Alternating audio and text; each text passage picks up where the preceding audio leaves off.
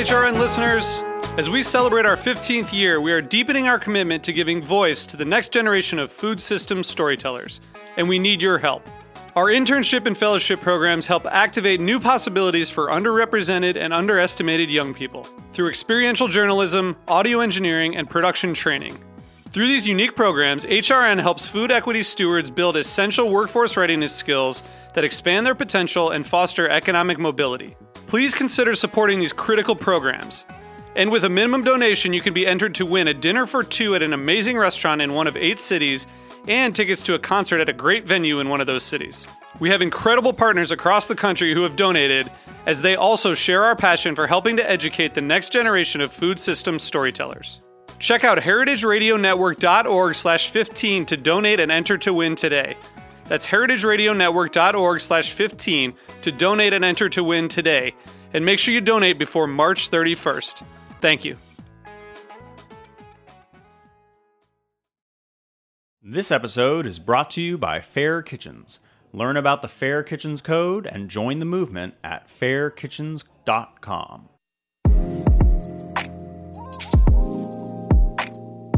Now streaming from HRN, this is The Feed Feed. I'm Jake Cohen, editorial director of The Feed Feed, the world's largest crowdsourced food publication and social media community, serving as your daily source of what to cook, bake, and drink. Occasionally joined by our co founders, Julie and Dan Resnick, we sit down with leaders and upstarts of the food media realm. So we often say that we're, as Feed Feed, answering this sort of age old question, which is what do we eat for fill in the blank breakfast, lunch, dinner? Our approach to doing so involves lifting up voices from culinary content creators all over the world, no matter how big or small their following is. This podcast takes the democratization of food media one step further by giving a behind the scenes look of the Epicurean magazines, websites, videos, and accounts you digest every day. We'll discuss everything from breaking into the industry, navigating social media. That's been my bigger social media thing is like I think like I just get bored very quickly. And even when things are working really well, I'm like, everyone's doing this. I don't want to do this anymore. Building and growing a community. People are like, why is it five E's? And I'm like, I don't know. When you say eats, how many E's does that feel like it sounds like? And that's why. No real good re- rhyme or reason to any of it, but that's also kind of been our style this whole time and producing content that resonates with young and old. You know, if someone doesn't like my writing or the photographs of my book or the design, that's subjective. But if I see that a recipe didn't work, that I really yeah. failed someone. So whether you want to know what goes into food styling a magazine cover, the process of getting a cookbook deal, understanding what the hell TikTok is, or grasping how a recipe can go viral. I mean, I guess the thing about going viral too is that um, then it becomes it's out there and and people start claiming it as their own. And that's happened a few times recently with that tart which is sort of depressing mm, drag them. Name names i'm not naming any names but you know who you are. We'll be covering it all. This is the feed feed podcast. Subscribe to the feed feed wherever you get your podcasts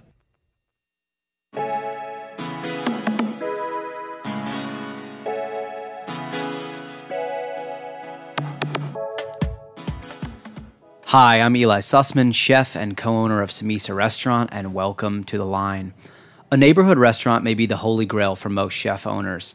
After spending years in massive restaurants with multi million dollar buildouts, you'll often hear chefs yearning for an opportunity to consolidate their passion and skill into a smaller place and cook the food that they want to cook.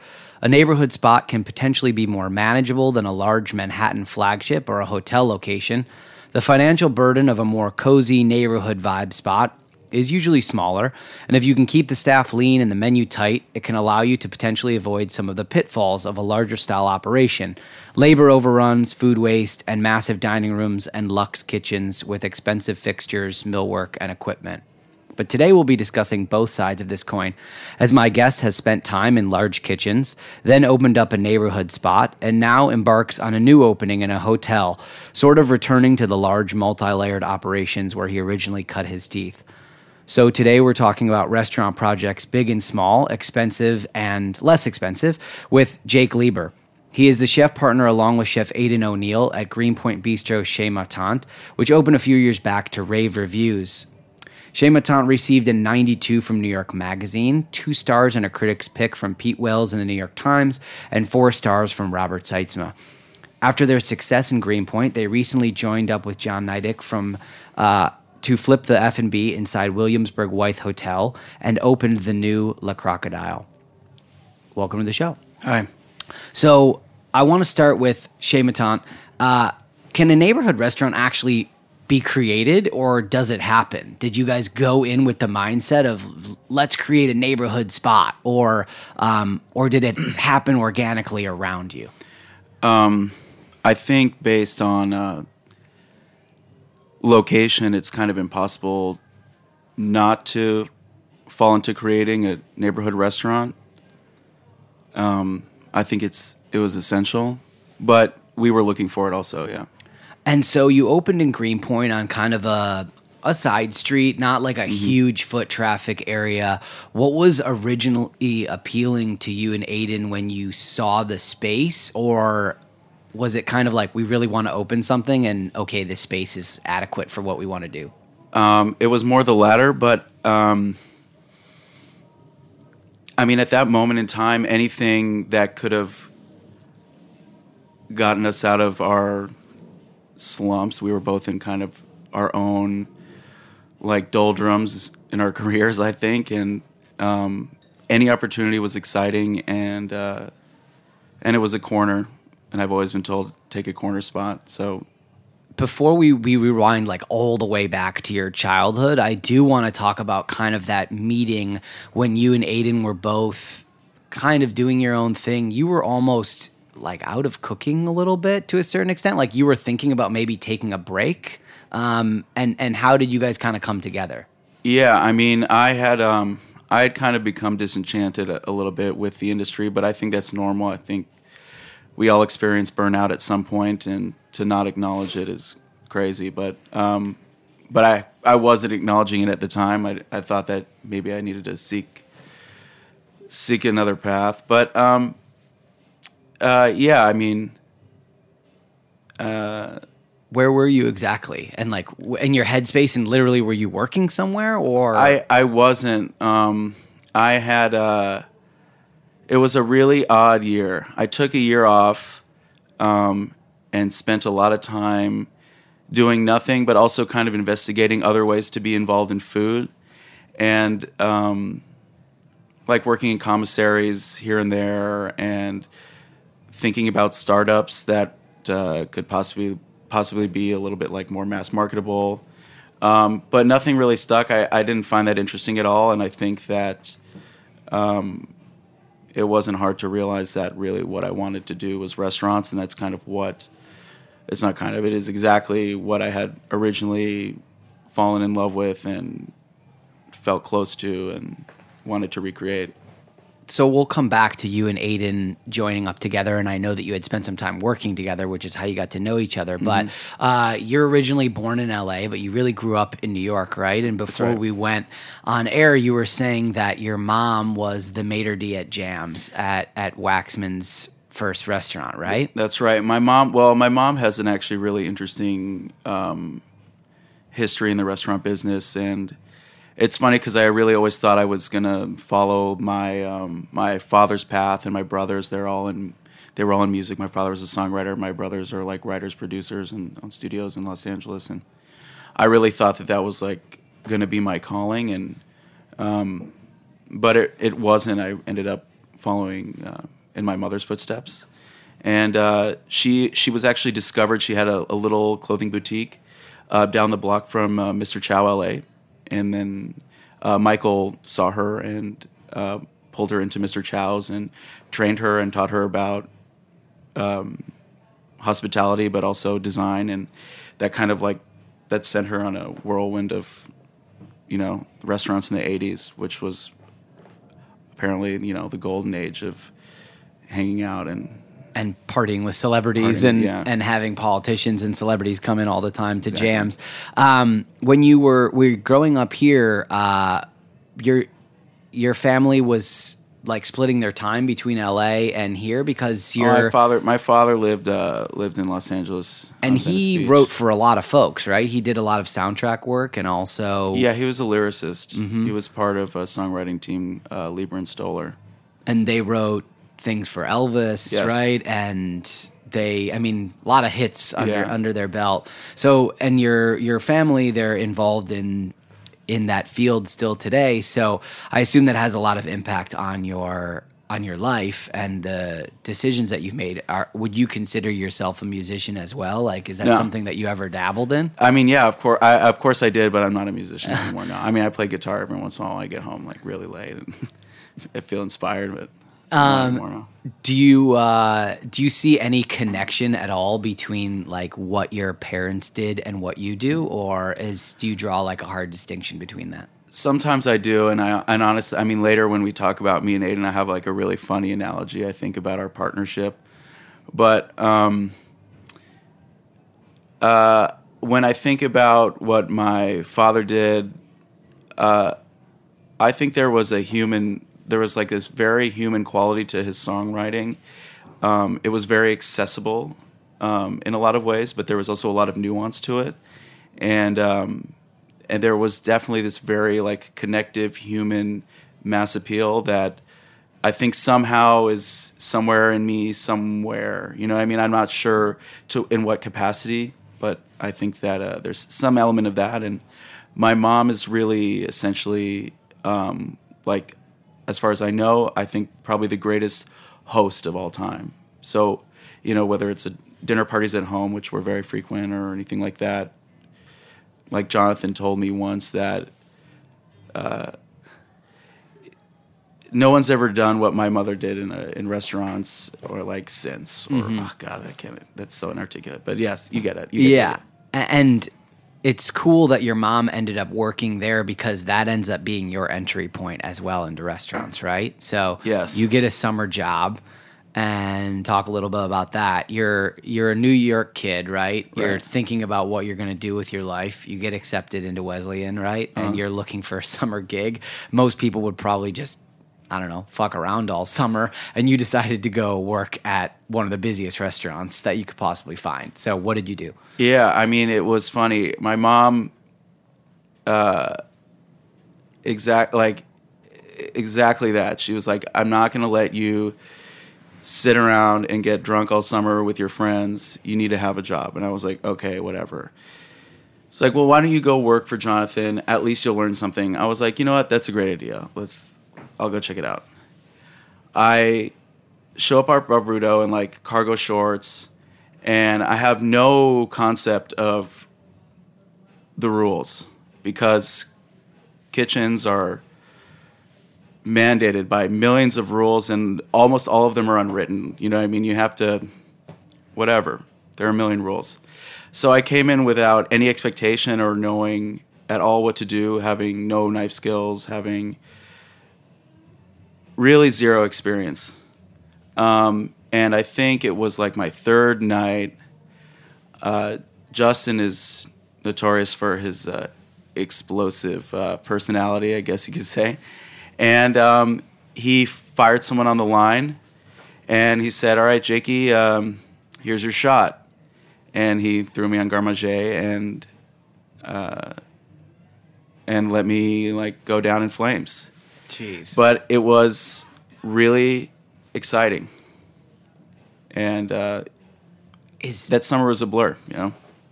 you know there's there's really nothing to lose because you're brand new you don't know anything and really the only thing that you can kind of do is just a little bit better than than terrible considering that you didn't know what anything was going on but like what made you want to come back like you saw someone get fired for you know doing something at work that you probably maybe didn't even understand fully what was what was really going on in the Yeah. kitchen like the movement the tension all these things and then you thought well, that was pretty cool. I guess I'll come back tomorrow. Like, what was what about it made you want to return?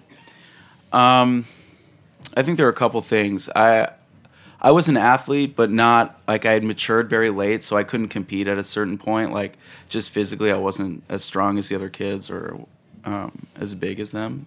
So I kind of like stopped playing sports, and I always really enjoyed like that kinetic energy of them and having hand-eye coordination and stuff like that. So one of the first things I was attracted to was the fact that um, like my size or none of those things really mattered. Not that I'm small, like it just it, it just didn't matter. It's, Uh, like your body doesn't matter. It's what matters is like your ability to focus and and to use your hands and um, and I really enjoy the the physicality of it. Um, the other thing was that it was really hard. So, or at least I experienced it as being really hard then, and the the learning curve is super steep. So to get any sense, to get any sort of praise whatsoever, to even get a pat on the back is like you have to work so hard just to achieve that. From especially chefs are like so reluctant to give you any sense of satisfaction. There is something about it feeling worthwhile because when you did get a sense of satisfaction, you really worked for it. So, and the fact that somebody had gotten fired like that and I got an opportunity was like really, I don't know, it was just, it was cool. It was exciting. So you work there for the summer and then you do go off to school, but you cook while you're at school. You kind of come back during summers and you're putting Every summer, you're yeah. putting in time. Um, and so every summer you come back and you're on the line at Barbuto. Yes. And do you feel at that point like you're, for lack of a better way, like are you kind of still playing around in the kitchen, or do, are you starting to get focused and thinking like, this is what I'm going to do after I graduate, or was it just Well- a summer gig? Well, I decided actually after the first summer that it's what I wanted to do. So then I like arrive at school, kind of already having figured out, like having well, what I think is finding my my calling, I guess, um, which gave me a lot of leeway to f- fuck around in college. But um, uh, yeah, I had kind of already decided that that's what I wanted to do. Um, about halfway through, um, halfway through school, I decided that uh, I wanted to leave, and so I tried to trade my parents' two years of college for two years of culinary. And my dad was like easy for some reason, and then my mom launched this whole campaign against me leaving school and doing culinary school and or running away to work for Jonathan. And Jonathan actually called me one day and he was like, he was like, JK, JK, like, what do you think you're doing? He's like, I'm not gonna hire you without a bachelor's, so forget about it. Just go back to school. He's like, you're having fun, right? I was like, yes, of course. Okay. So your mom put Jonathan up to that, Yes. so that you wouldn't flee college. Uh-huh. Uh, even though I bet he would have hired you, and um, and so you finish up, and then what do you do? You jump right back into New York, Barbuto, or do you go somewhere else? I went right back to Barbuto. Okay. and I worked there for probably another year, year and a half, and then um, I chased a girlfriend to Brazil. I quit and I went to Brazil, And how long were you there for? like four or five months.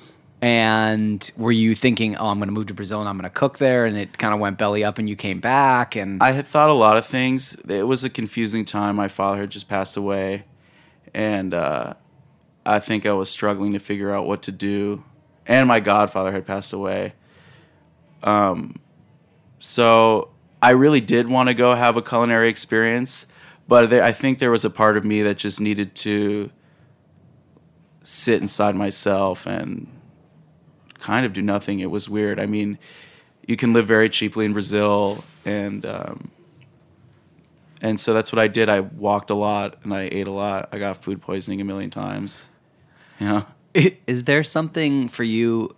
Do you consider kitchen work to be? Do you like the camaraderie? And is there kind of a collective, like you had mentioned sports earlier? Do you feel like it's a team, or for you, is it more of a sort of individual, solitary pursuit? Oh, it's it's it is without a doubt a team sport.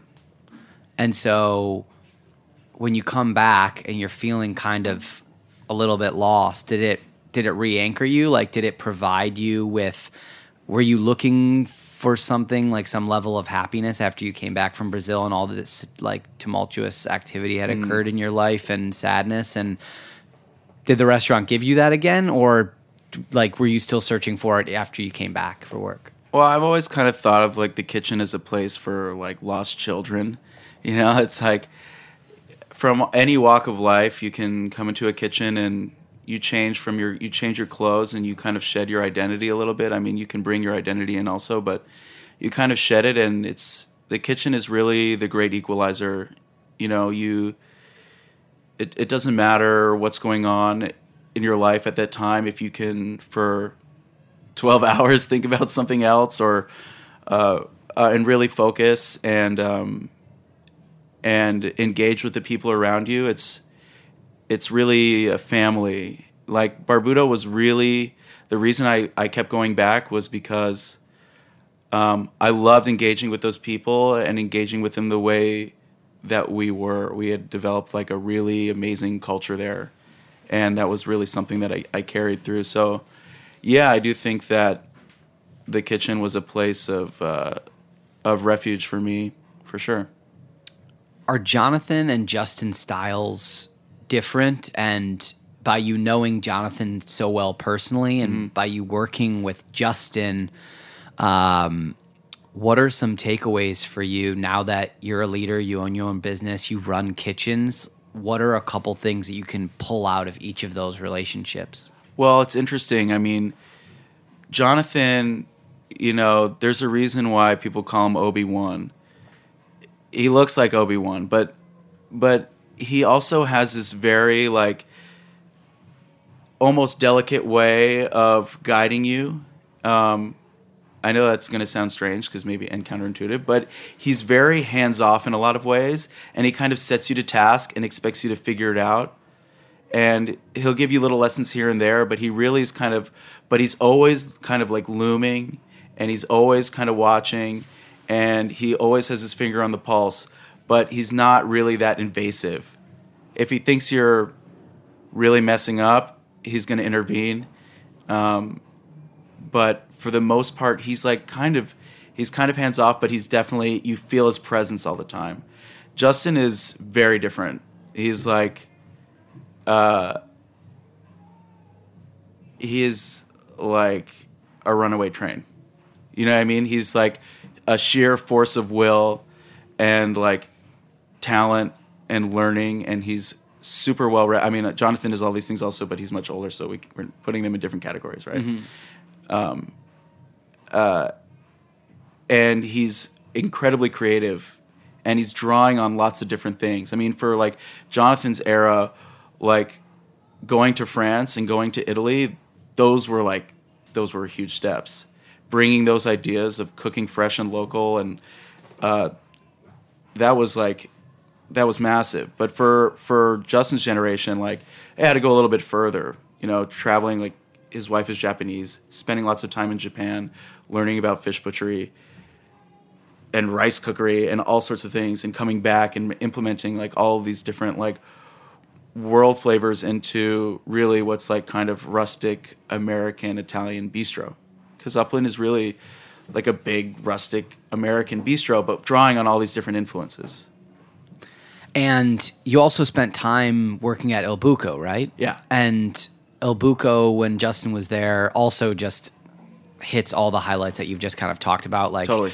precision but rustic at the same time. Maybe someone who isn't super familiar with what goes into cooking would say this is really delicious, but they wouldn't know how much technique is on the back end because some of it doesn't necessarily end up on the plate in such a like a tight, refined way. Yes. Um, is that is that something that did that style appeal to you? Because I would say Totally. stylistically, like Justin is of the school of Barbuto, if that's a fair to say. He is, but like in a weird way. Okay, this is Like like a- no offense intended, but like Jonathan in a weird way is like the rejection or a dearth of technique. You know what I mean? He's like make it ugly, dump it on the plate, like it's food. Let's go. You know what I mean? And Justin retains some of that, but really his technique and because his background beforehand is in fine dining, so his technique was very precise. So I had like a lot of speed and energy when I got to Alimentari, but I had no way to focus it, and my knife skills were still terrible. I thought I was good at anything. My knife was a spoon, and like I didn't, I couldn't make cut any squares. I could, you know, I mean, I just couldn't do anything that would be required of like a real cook, and so the training there was like very intense. It was like going to boot camp. it's almost like you're being funneled tighter and tighter and tighter Yes. towards like a specific point, which is sort of like what Yes. Justin is always intending with his food. Yeah, and I, I totally became enamored with his attention to detail and um, uh, his his exploration of palate and bringing things into that seem totally unrelated, but making them feel related. And um, but also, it was a big restaurant. Like you can't forget that it was a really big restaurant, and the kitchen was actually pretty small, and it was really it was really fast. It was really fast, and again, like it was really really hard. It was like it was maybe the most difficult job I've ever had, and like ascending that line in a very short period of time was like the most stressful thing I've ever endured. I got I had a kidney stone. Like I was like 22, I had kidney stones because I was so stressed out. It's unreal. Yeah, you like at 22, you should be able to stand 17 an hour, go out drinking, and come back the next day. But like it was, we did. but it was We wearing you down. yeah, no, but you don't realize it. Like you think you can do anything. you can't burn the candle that hard. Yeah, what we did there, that restaurant was like total insanity, and it was very fun. And there's this fun story that I read online, which is a nice way to like kind of tie you to Aidan, and then we'll take a quick break. But um, Aidan was working at M Wells, Mm-hmm. and uh, Hugh and his wife were about to have a baby. Ugh. Is it Ugh. Ugh. Oh, sorry. Yeah. And uh, and you cook some food for them at a very specific time. Yeah, right? yeah. So um, his wife was giving birth, and uh, we had a mutual uh, friend who was who uh, helped them do legal work at M Wells, and was also involved with Jonathan some capacity, and um, he came in with Aidan, and I was working pasta at Barbuto, and he was just like, "Hey, Jakey, can you make a few quick pastas um, for this chef Ugg? His wife is is having a baby, and uh, his his chef de cuisine is here." And we shook hands briefly, and I was like, "Yeah, of course, I'd be happy to. I'd be delighted." And you know, I made them pastas and sent them on their way. But that was like that was ships passing in the night. You know, I had no idea who he was. He had no interest in who I was. Just like a line cook and like whatever. We're to take a quick break, and when we come back, we're to talk more about how uh, you w- sort of embarked out on your own, and you and Aidan opened up a restaurant together. Uh, stick with us. We'll be right back here on Heritage Radio.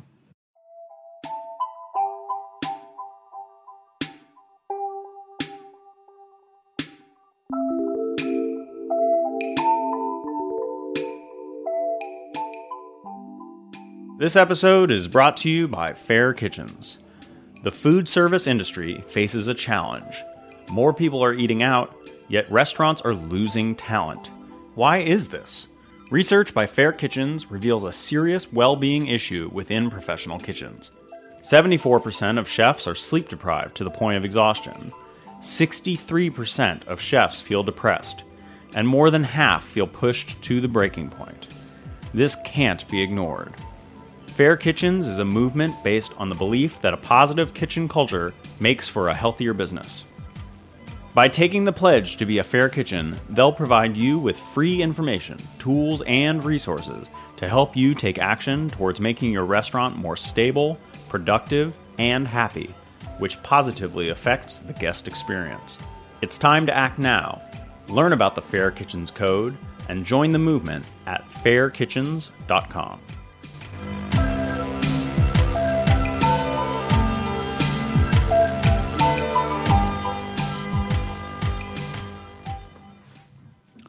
Welcome back to the line. I'm your host, Eli Sussman. My guest today is Chef Jake Leiber. He is the chef of Le Crocodile inside the Wythe Hotel in Williamsburg and also a chef partner of Chez Ma Tante, which is in Greenpoint. Uh, before the break, we were talking a lot about your early career and how you were kind of continuing to focus on your skills and on your craft and folks that you were learning from. I'm curious, what was the next step on your career? Uh, after B- Il Buco, after uh, you worked at Barbuto for so many years, like what was the next challenge that you took? And then how did that lead you to connecting with Aidan? Um, so I left Alimentari um, and went back to Barbuto again, uh, but as a sous chef this time, and really started to get into management and um, looking at numbers and thinking about business and uh, mentoring people um, on my own terms, which was amazing. and interesting. But I always felt like I was lacking. Like there was, you know, Justin used to always say, "Is you know, you're incomplete."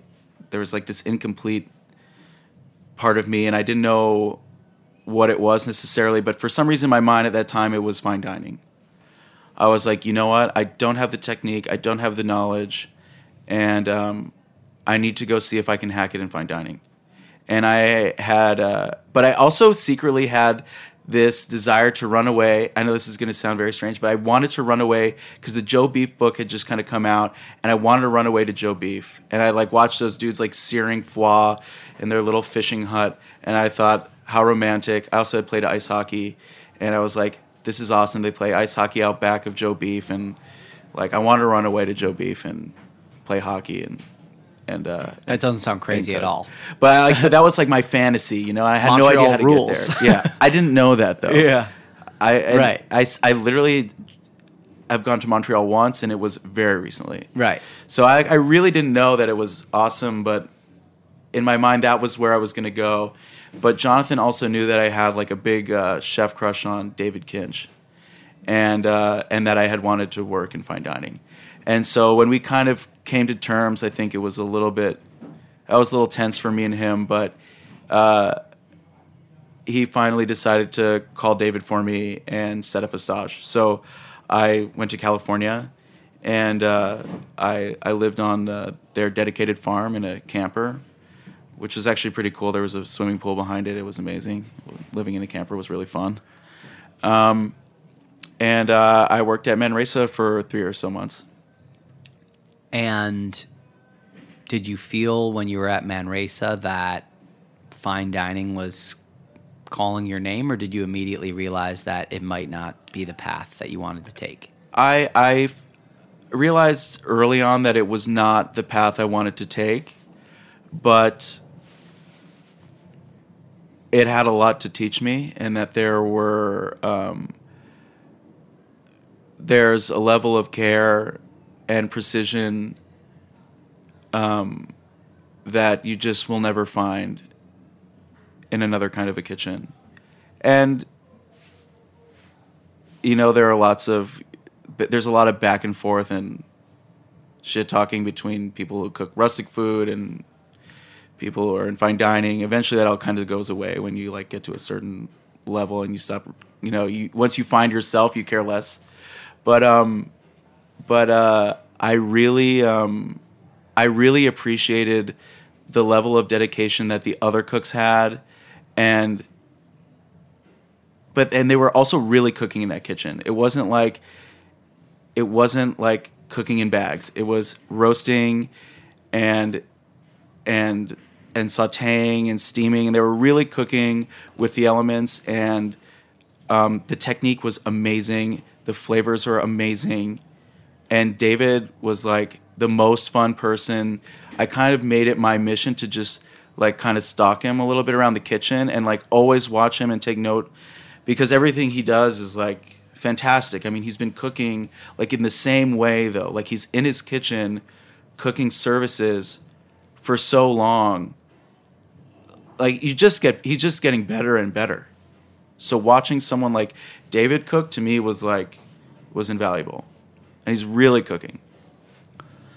you spent all this time up until this point really learning, soaking up a lot of information, and you seem to be at this point uh, at this juxtaposition of like you're not necessarily sure what your next directional point should be. Right. How do you at that point make the decision like I feel like I'm ready to open up my own spot? I never felt like I was ready. Um, I never felt like I was ready at all. I mean, from that moment, I came back to New York and decided I wanted to go back into Italian food. And I heard that Ignacio, uh, Ignacio Mattos was opening an Italian restaurant. And just through Justin, I mean, they were good friends. Just through stories I'd heard about him at Il Buco on Bond Street, the original Il Buco, I was like, I got to go open this Italian restaurant with Ignacio. And I, I also adored Estela. I still do. But like, I remember going there for the first time, like right when they had opened, having like one of the most fantastic meals I've ever had.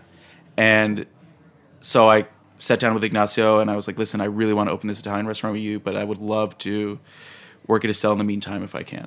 So I ended up working at Estela, and the restaurant kept getting pushed back and pushed back. So what I thought was going to be like four to six months turned into like a year, but um, it was a very happy time, and I, Estela was a wonderful family again. It was like a it was like a return, but in a new place. So it was like very um, reaffirming. the the, the style of Estela, both plating, like from a structural plating, and also flavor wise, I would say that it's uh, a lot less obvious. And I don't mean that Jonathan and Justin's food is not delicious, but like usually what is listed on the menu like is identifiable on the plate. There's not as much manipulation really. Right. And Estela, there's more like hiding and, and layering. Yes. Was that uh, a big change for you? And also, I mean, you clearly stayed there and then you went to Cafe Altro Paradiso. So, like, did that stylistic change like influence you at all? Or were you just like, this is cool, I'm learning someone else's style, but maybe this isn't really like where I see my food going? Well, no, I mean, in my mind, Ignacio's greatest strength is is palate and nuance. So what I took away from that was not just like eating something or tasting something like like Justin's personality is very big and the plates are big and all of those things and it's like really about like eating and and being satiated and having delicious things. Absolutely. But Ignacio is much more tactile and small and um, he's incredibly thoughtful but also very simple. Like that was the other thing I learned about working at Estela was that is that nuance doesn't mean that it's complicated. Nuance means that you're understanding something for exactly what it is, and and and maximizing it, figuring out the the the, the best way to season something, to really experience it, um, in the most delicious way, but also the most impactful way in terms of texture, and experiencing soft as soft, and crunchy as crunchy and but separately sometimes and sometimes together. I don't know. It was very. I I really um I really learned a lot in that period of time about seasoning, and uh, and just like nuance and thought. I think is was huge. finding a partner is so difficult Yeah. and you can make terrible decisions that you can get locked into unfortunately and i'm wondering what made Aidan an appealing partner and what do you think made you an appealing partner to him That is a great and difficult question to answer. Um, I think first of all, friendship is one that makes um, partnership seem attractive at first. Like whether or not you can actually stand someone's presence for a long period of time. Um, but and and Aidan and I had come from very different backgrounds. And granted, he also had like a lot more exposure, even media exposure, than I had, and I didn't. But I, I was unaware. I mean, like I said, like Joe Beef to me seemed like this weird, distant dream, and Montreal seems so far away, even though I know now that it's really not. And um, anyway, uh, but I had no idea who Ugg was, and now obviously Ugg is like a big part of my life too, and and their legacy is something that's very important to me. But like we had a lot of similarities because at a certain point we kind of both rejected. We wanted to like reject everything that was happening around us, and we wanted to stop working for other people and stop making food that we thought was too expensive and inaccessible and we wanted to just kind of strip ourselves of all of that that worry and that pretension and and we we talked a lot about we hung out a lot in that e- that year that I wasn't working and uh, and we talked a lot about what was happening in Paris and the new bistro scene and also like the camaraderie that existed between um, chefs in Paris at the time and how much fun it looked. And we were like, that's what's missing. It's like there's no, everything is so competitive and it's not fun anymore. And like that's kind of what had happened to me. It was like it had lost something somewhere at Altro. I lost the love and and the sense of fun and and we both had a yearning for it. Do you think that the sense of fun that was lost had more to do with is it like the too much business was overshadowing the fun like decisions were being made simply based on like this is a restaurant and I need it to either grow or expand and or was it actually like the people were not having fun within the restaurant? Uh, I don't think that we were having fun in the restaurant, and that it was just you know what. In the end, I think I would just say that for me personally, that's not the company wasn't a good fit, and it was not something that I would probably grow in. Um, and neither was it a good fit for Aidan, but um, but yeah, I mean the way that it expanded was was odd to me. Like I really loved Estela. I like I had nothing but but wonderful times there and felt really proud of the food we were making and just just really excellent experience. And uh and I felt like the culture would be the same at Altro, but it was different. It was a little bit more high stakes and um and the pressure was on in a different way even though Ignacio was always pushing to make to have you taste and and he's always on top of it. He really is. He eats in his restaurants. He makes sure that like everything is excellent. But if it just felt different, it felt different to me there. There's always going to be uh, line cook, sous chef, CDCs like people go out after their shift and they're getting drunk at the bar and like Yeah. someone whips out a napkin and a sharpie and they're like drawing up concepts and they're like we should do something. You know that Yeah. that conversation happens right? But you guys did it. And i'm curious if you can just really bullet point what the actual steps were that you took from having conversations talking about it to to really transferring it and signing a lease Right. So um, this same mutual friend that we had had, um, who brought Aidan to Barbuto years before for me to make pasta, um, he was um, helping uh, Josh Cohen, who's a restaurateur in Williamsburg, um, with legal work for um, Extra Fancy, and um, he was having trouble with his uh, Jimmy, his second location for Jimmy's Diner, and they wanted to do like turnkey, throw a couple chefs in there, and like just see what happens. Like minimal, minimal design, minimal input. Like, can we just do this cheap and fast to like salvage uh, this space? Otherwise, I mean, he has a bunch of different um, properties that he's he's holding the lease for. He, could he could flip it and whatever. But he wanted to see if, if he could make something happen there. Um, so uh, Aidan got the lead on that, and he was like, "Listen, you know, if things don't work out for me at Altro, like I have something kind of lined up." And fortunately for us, he got fired, and and then it was like well, then he was like, "All right, dude, it's go time." Like, like, sh- do we do this? And I was like, "Yeah." I was like, "But I'm not gonna be your sous chef." I was like, "I want." I was like on my way. I was actually on my way to partner with uh, a friend of mine from high school, Nate Adler, in Gertie. Gertie's. Yeah. Uh, and but it seemed like it was a ways out, and um, the concept kind of scared me a little bit because it was because it's different, um, and I still kind of enamored and stuck on like restaurant, you know. So Aidan was like, "Do you do you want to do this?" And I was like, "Yeah, but like." We need to be like, do you want me to be your partner or do you want me to just help you do this? And he's like, I want you to be my partner. Actually, we were sitting right there. Literally, we were sitting in Roberta's eating pizza right there. awesome Yeah. And um and that was it. You know? Um I had had a little bit of money. I hadn't really been spending anything. And um we built it for we built it for a song. It was like it was nothing. You know?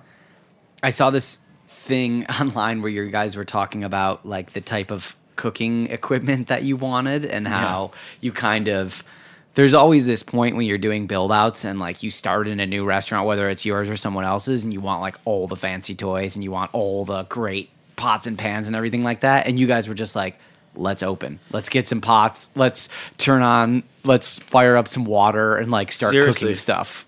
And that's that feels refreshing. Like that honesty. You both come from restaurants that are kind of like these gleaming, shining, open kitchen beacons where it's like a lot of theater in my opinion. Like there's amazing cooking being done, but also visually like it has to look like a certain thing. And you Right. guys were like, let's just let's start cooking good food. And is that a sort of fair characterization? Like you, Yes, but I, I don't really see them as gleaming. Like I well, Altro was a gleaming kitchen Mm-hmm. that had a beautiful suite, and which I didn't like, but it was beautiful and expensive. Barbuto, I mean, Jonathan is always like kind of slapping things together. Yeah. and maybe it looks polished, but like it's really not. He's like he's is like constantly like riffing. You know what I mean? Yeah. Justin had a little bit more money behind him with Alimentari for sure, and that was a nice kitchen. But I think that like you know I'm I'm obviously been hanging out with Aidan like for countless hours over over the past few years, and like there's a certain scrappiness to like Canadian cooks, and like it's really about like I think they have this like weird subtle competition amongst themselves about who can be who can find more creative solutions and be scrappier and like they're all kind of craftsmen in their own way but like like ugh like is a welder and does all sorts of other stuff. And so he's always like building his own stuff out of found objects and things like that. You know what i mean? And like Yeah. they all kind of have that sensibility about them and they're very like they're not wasteful cooks either. Um, and so we kind of have this weird similarity of like of a little bit like it's a little bit rebellious but also like how can we be how can we be crafty in our decision making and and uh and like how can we reject like this this impulse to to want the nicest stuff and to like does it is it really going to make your food that much better? Is it really going to make the experience that much better? Um no not really I don't want to totally, you know, slide past like the critical acclaim, but like you guys opened everyone came and reviewed it and they really loved it that's and not exactly what happened and the the neighborhood was into it. Um, so if that's like a misconception, like I would love for you to clarify. Um, but I also want I want to talk a little bit about like what were the pieces for you and and Aidan, if you feel like speaking to his part a little bit, like that were really difficult and extremely frustrating that maybe people haven't heard or seen because of the fact that they think what I just said. right. Um, well, we opened, um, like I said, on a shoestring budget, and um, our partners were really busy. They were super busy, and we had no PR, which maybe isn't that necessary all the time, but we had no PR, and um, and we had very little guidance. Like we didn't know we opened, and for the first couple of months, like your friends and family are coming. It's super fun, and um, you get a good staff going at your front end. We had cool front of house staff, and then uh, everybody left. Like it, we kind of hit this slow period, and we had a, a full turnover in front of house. Um, Aidan and I had been cooking like every single service with a sous chef um, and one dishwasher. The sous chef left, um, so it was me and Aidan cooking alone for like three months, um, and the restaurant was in the red, and we were not making any money whatsoever. I got rid of my salary. Aidan took a huge hit in his salary. Like we were failing um, pretty badly to the point where our partners were like, "Here's the thing, guys. You need to become more accessible. Your food's too chefy." Which I was like, "There's no way this is too chefy. It's like it just it just isn't. It's it's not super chefy food, at least in my opinion, still. But um, it's too chefy. We need burgers and fries. We need some fried apps. We need pastas. Like like let's go." And Aidan and I both put our feet down and we're like, no way. No way. We haven't had any support. Um, we've had zero press. No one knows we're here. It's not the food. It's our front of house is suffering, and we have no one to manage the restaurant, and we're here cooking every single day. Um, and so we decided to. They're like, listen, if you don't do it, we're going to sell the lease. So you can do do with that what you will. And I basically I looked at Aidan and I was like, if we can figure out a way to buy them out and own the restaurant, we can do whatever we want. But if we fail, like this is our this is totally our failure. And I was like Was like, You willing to go down with me? And he was like, I got nowhere else to be, dude. And I was like, All right. So we um we came up with a um, with a strategy. Um, and uh, our partners were into it. And honestly, they were also really supportive. Like they've been supportive since. I mean, not like supportive in the way that I think that we would have liked at that time, but like s- they've always wanted us to succeed. They just, you know, were trying to trying to judge us in a way that we didn't want to be judged. So, um, around that time, though, we got our first little taste of press, um, which was uh, was it Eater, and uh, it was like after that we went from like being totally in the red, making like ten grand a week, twelve grand a week, which is not enough to sustain and pay your rent to like okay now we're making a little bit more money and now we can actually afford to like pay our staff. This is amazing. Um, and then and then like the next week like like grub street comes out. Okay now we're like now we're like doubling tripling our sales and this is starting to feel good and then it's like we're hiring kitchen staff we're training people we're having a little bit more time to like reflect on the business and to uh, to run the floor i was change i would prep all day and then change and like work the floor some nights and run tables and you know act like a like an owner which is weird Yeah. um, and then it was like, you know, one night I'm at the front door and it just like, it just, he just walks right up the stairs. It was super packed. It was in the summer. And a friend of ours who was helping us, uh, Craig Atlas, is standing there and I just like, down the barrel of the gun is like, it's Pete Wells. I'm like, oh shit. So I run back. I just, I just like turn on my heel, put on my apron, and I'm like, we're, I'm cooking for Pete tonight. And, um, we had to we actually had to send him to the bar next door because we couldn't seat him right away, which I actually really liked. I, th- I think I honestly think that he kind of liked it too. It was like you're getting the real experience. Is like the, there's the wait even for your, your reservation, and you're gonna have to have a couple beers next door, and then somebody's gonna come get you at Diamond Bar. Um, and then after that review, it was like it solidifies it solidifies your restaurant. You know what I mean?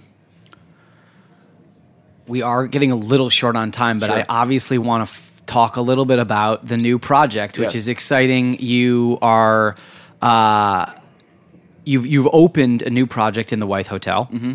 uh, Le Crocodile, inspired by some travel abroad and also your and Aidan's kind of continuation of your style. Can you speak to what you're trying to do at the new restaurant? And I know that you and Aidan have been spending a lot of time there, and so Mm-hmm. how is it going? With two months in, Yeah, I mean, so Aidan and I hang out a lot, and we notice that we kind of gravitate towards similar things.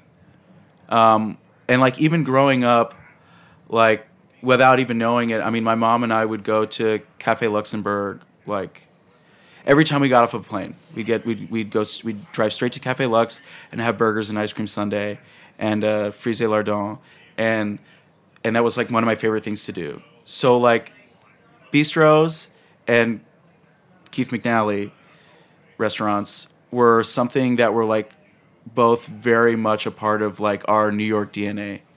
Um, hanging out Balthazar, this big bustling machine that also feels so good. You know what I mean? The service is so fast, but friendly and really fun. Like just we wanted to have we wanted to create something that felt like a place you could drop in at any time and get the same thing, um, but but like liven it up a little bit. Um, and yeah, you sort of left you sort of left the big stage of, of Manhattan restaurants to go to this kind of sleepy side street where you then got discovered and it got really busy and then now you're jumping back in to be leaders of this really sprawling I mean a hotel is like a it's a massive project like any way you Yes. slice it um do you feel did you feel ready when you took it on and now you're 2 months in do you feel like you're getting the hang of it and does it feel like the type of gig that you expected it to be it's funny. I um, I think I came in. I had a lot of energy when I came in, and um, I mean, if anything, a career in cooking is humbling. Um, so I came in like kind of guns a blazing, and Aidan was spending a lot of time at Chez Ma Tante training staff so that he could he could leave and come over. I kind of did the the first leg in, and um, and I was humbled many times, um, largely because I was totally unaware of what like a what my power was in my outreach, and also how to how do you influence change in a large institution. In a small one, you know, you're God in a weird way. It's like I it's like no, we're doing this today. And everyone's like on board and it's a speedboat. So when you change direction, it's like you just you just change direction. But now you're you have an aircraft carrier. And so when you want to turn, you have to like call every department and let them all know that you've thought about turning. And then they're all like, "Well, I don't really know if I feel like turning. And so it's like this weird bureaucratic thing, but you have to learn how to honestly be a politician and like make change happen with a large group of people. I'm going to get you out of here on this last question, which Sure. is you had sort of a unexpected success at Chez Ma Tante. Like it, it ended up materializing in the way that I assumed you both had hoped that it would become like a really anchor restaurant. And now you have a big opportunity right here. Uh, as you go into the first six months at the Wythe at Le Crocodile, do you feel like you're in the type of place where you're having the success you want to have or does getting a big second project just make you hungry for more Um, you know, it's funny. I get I get asked a version of that question quite frequently, and I don't. You know, I don't. It's weird. I don't. I, I see my friends and from high school and things like that, and you know, people congratulate you often on like success. I don't really know what that looks like to me. To be fair, um, I'm not hungry for more right now. I definitely have a lot on my plate, and I know Aidan feels the same way. And when you're like really in something, you have very little perspective on it. You know, I really just feel like, I mean, up until like a week ago when I hired another sous chef, I worked station six nights a week. You know, you come in in the morning, you prep at a station, and you work, and you close the restaurant. You don't leave until one or two. It's like, you know, I was just doing that for a while. So, in my mind, it's like we're just we're doing exactly what we need to do when we need to do it, and um, taking whatever small amount of time we can to like relax. But other than that, we're just in it. You know what I mean? I, I don't really know have any other way of putting it. I don't. I feel very. I do feel proud of this one. Like I do think that Ma was a lot of work, and this is a lot of work too. But but the input into it and and having a little having resources behind something to create something that like looks really good and feels really good off the bat was like was was different and fun. Does that kind of answer the question? totally jake thanks so much for being here and, and sharing about your story and, and how you've made your way in new york uh, is there a website that people can go to check out both restaurants or is there two separate websites let people know how they can find the Um, spots yeah, they're separate. Um, ChezMaTante.com and uh, Le Crocodile is uh, there's a link through the uh, the Wythe website. cool. And chez ma tante seven days a week seven days a week. Uh, we do lunch on Thursday and Friday, and brunch on Saturday and Sunday. And Le Crocodile, they're going to be gearing up towards full service right now, available for for dinner. Correct. For dinner, yeah, five thirty to eleven, uh, Monday through Saturday. So go check out uh, the new restaurant inside the Wythe Hotel in Williamsburg, and of course, if you can snag a reservation uh, at Chez Ma Tante in Greenpoint. Jake, thanks again. Thanks so much, Eli. Thanks everybody for listening. You can find this episode and all episodes of The Line on heritageradionetwork.org or wherever you find your podcasts. We'll be back next week, Tuesday at 11 a.m. for a new episode of The Line here on Heritage Radio.